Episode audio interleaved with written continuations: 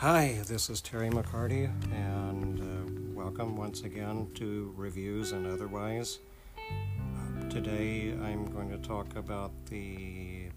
Val Kilmer documentary titled Val, uh, that was directed or assembled by Ting Poo and Leo Scott, and but the actual auteurs uh, are basically Val Kilmer his uh, son Jack, and Jack does the narration since uh, Val Kilmer, having had a couple of uh, tracheotomies uh, because of uh, throat cancer, his voice now is where he has to hold in the tracheotomy uh, opening in the throat to be able to, to speak, and the, the speech is very uh, guttural, and they use subtitles in the film to um, to you know better explain or better interpret what he's uh, saying. And uh, before I go much further, uh, for a little bit of historical context, years ago I remember reading one of the Rex Reed uh, uh newspaper column uh, compilation books, and uh, there was an interview with George Peppard, and most people know George Peppard uh, now as merely the star of the TV series, The A Team, and a few people my age or older might uh, know him for the early 70s uh, recurring uh, mystery series, uh, Banacek. But uh, Peppard had a career that, uh, in terms of movies, ran from the late 50s essentially into the uh, late 70s, and early on he viewed himself as a actor studio uh, type of actor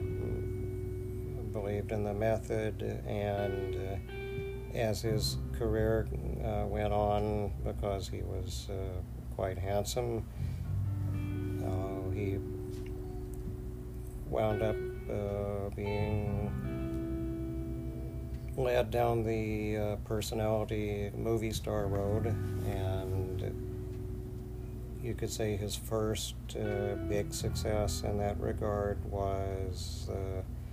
the leading man to Audrey Hepburn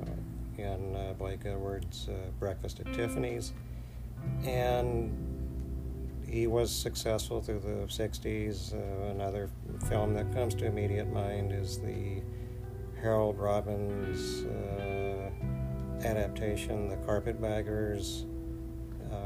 where he played a very loose uh, takeoff on Howard Hughes, and The Carpetbaggers is interesting viewing now. Uh, I'm sure that uh, for the people who are adventurous enough, uh, it would make a interesting bottom half to a Howard Hughes double bill with uh, Scorsese's The Aviator. But uh, by the late 60s and early 70s, uh, Peppard's career wound up uh, kind of ebbing off into doing like programmer uh, comedies or westerns uh, at Universal and um, eventually, uh, well, he well he did Banacek. Um, and after Banacek was canceled, uh, he uh, did a Dirty Harry imitation that I'd never seen titled uh, Newman's Law. Did a short life series, Doctor's Hospital, and uh, after a few more years of the receding career, uh, then by 1983 is when the A Team came on and enabled Peppard to, you know, do the personality star thing, even though uh, actors like Mr. T and uh, Dwight Schultz uh, eventually, well, also uh, Dirk Benedict, who if you remember the old Battlestar Galactica series was kind of a younger version of Peppard. And anyway, those those actors kind of zoomed past uh, Peppard in terms of the grabbing of viewer interest. But the reason to mention George Peppard is that the documentary Val Kilmer uh, sanctioned uh, Val. It's like uh, Val's career path uh, took a similar trajectory that uh, he went to New York, uh, attended Juilliard, came out of Juilliard, was hoping to um, uh, be known as a serious actor, and one of the plays he did, uh, Slab Boys, he was cast as the lead, and then uh, had to be bumped uh, down a couple of uh, notches because the production had the ability to cast uh, Kevin Bacon and Sean Penn, who were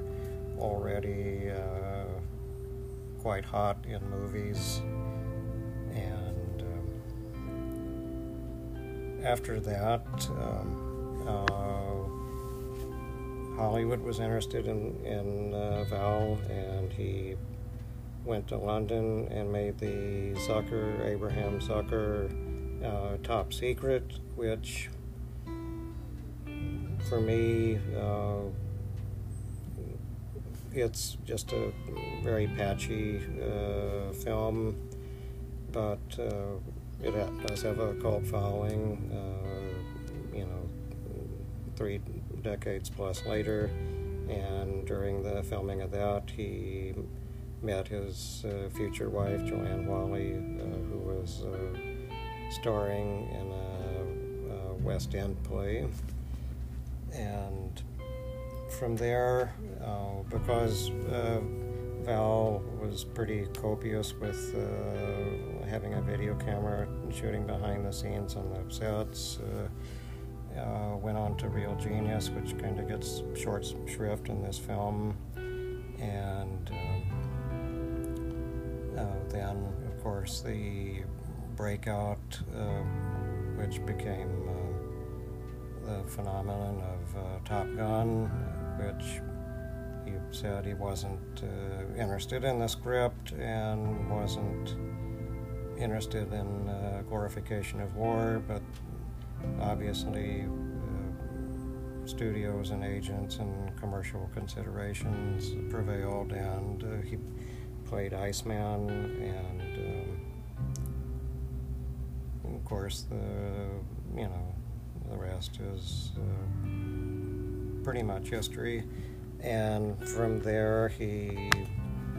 uh, moved on into the 90s, where a lot of the films he's known for now were, were made and released. Uh, Oliver Stone's uh, The Doors, where he played Jim Morrison and uh, lived inside Jim Morrison to, to the extent that it uh, uh, tore some fabric in terms of his uh, marriage to Joanne Whalley. And um, another film that kind of gets short shrift, but, it, but, it, but he was good at the time, was the Michael Apted uh, Thunderheart.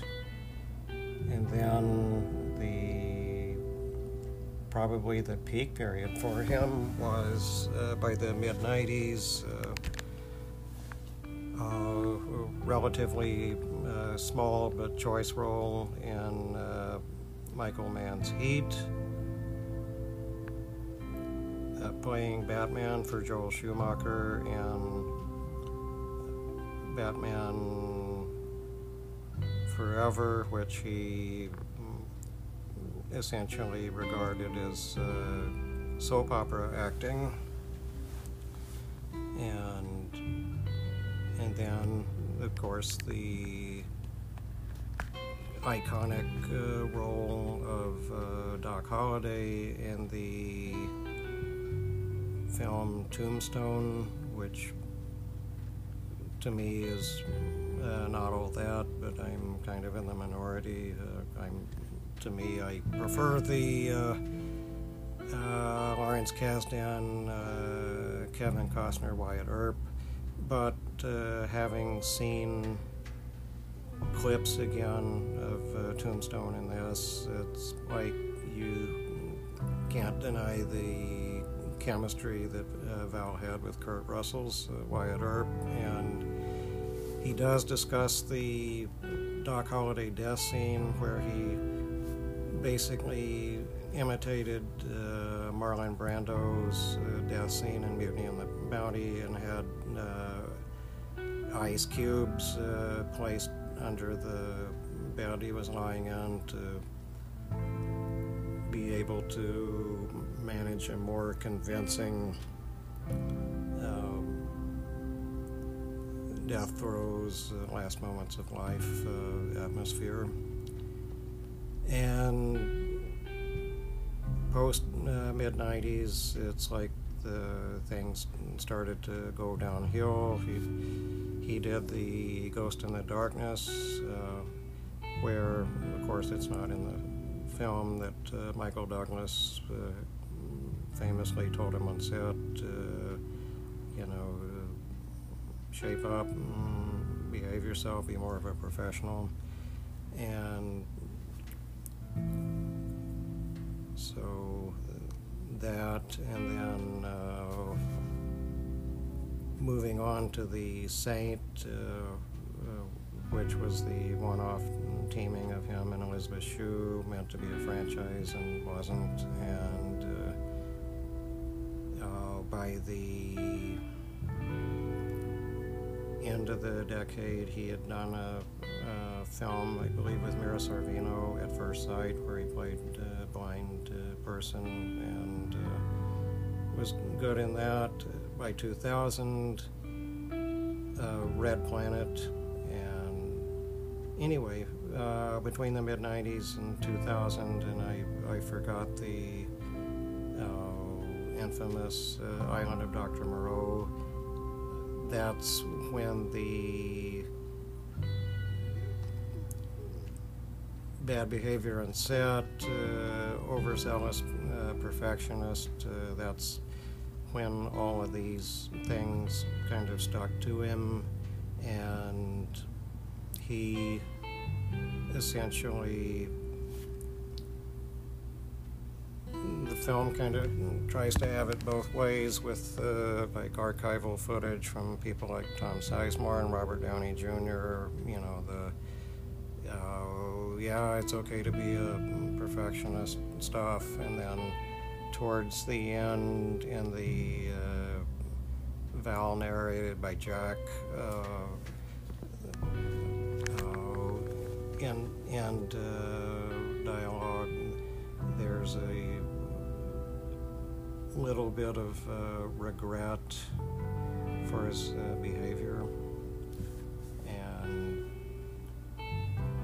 anyway, uh, the before the throat cancer uh, restructured his career into occasional uh, small films and uh, a lot of working like collector show type environments, including the San Diego Comic Con and a screening of uh, Tombstone in uh, Austin. Uh, before all that happened, uh, he followed Hal Holbrook's example and uh, made a a small career of uh, live uh, stage appearances as Mark Twain, and even uh, directed and, and starred in a in a uh, film that pre- preserved his uh, Twain imitation, and in in the latter part of the film, you see like uh, roughly 2012, 2013 footage in Malibu of him like on the beach and wandering around Malibu with the uh, Twain uh, full wig and costume and. Uh,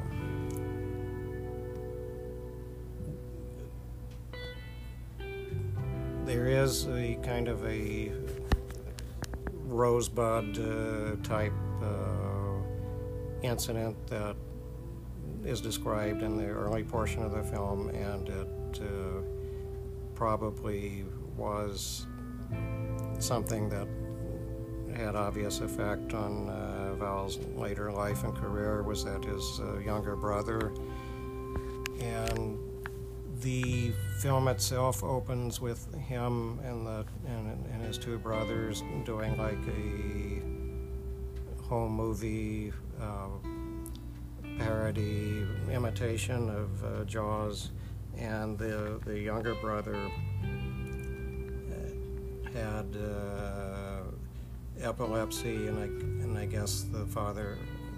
didn't uh, have him take his medication on time, so he he wound up uh, dying, and I believe he was at the age of 15. So, in a in a way that may explain a, lot, and then of course the George Peppard like uh, trajectory of uh, you want to be a great actor, you want to do your best work, and uh, you find yourself uh, being a movie star and in movies that uh, don't uh, ask uh, for the optimum of your talent. And that likely fueled uh, the a lot of the ego and hubris that you, that you can see in the mid 90s to OOs and there's a video clip uh, uh, from the Dr. Moreau shoot where he's kind of needling uh, John Frankenheimer, the, the, the director, just a bit too much, and uh, he doesn't come off uh, at all well in that. But uh, anyway, Val I, I recommend pretty highly, and it's had its uh, couple of weeks in theaters, uh, and it's now playing on Amazon Prime, and uh, I really recommend it as a view of uh, show business uh, plus just uh, between between uh, show business and his life uh, as it was and, and has been uh, since, since he's been dealing with throat cancer. Just a reminder of how things happen and that one doesn't anticipate and uh, how you or how well you deal and and can make the very best out of the circumstances that are available to you. And toward the end of the film there's a little bit of a foot footage of an artist colony that he's uh, developed uh, to encourage other people's uh, talent and, and uh, careers, and uh, uh, definite kudos to him for that. So that's all I have to say about Val, and please, by all means, watch it on Amazon. And uh, anyway, if you like what you've been hearing, uh, please uh, recommend it on your favorite form of uh, social media. And uh, I'll be back uh, with future episodes. One on Anthony Bourdain's the now controversial Morgan Neville documentary Roadrunner, and also uh, James Gunn's uh, The Suicide Squad. So thanks again, and this is Terry McCarty. You've been listening to uh, reviews and otherwise, and see you sometime soon.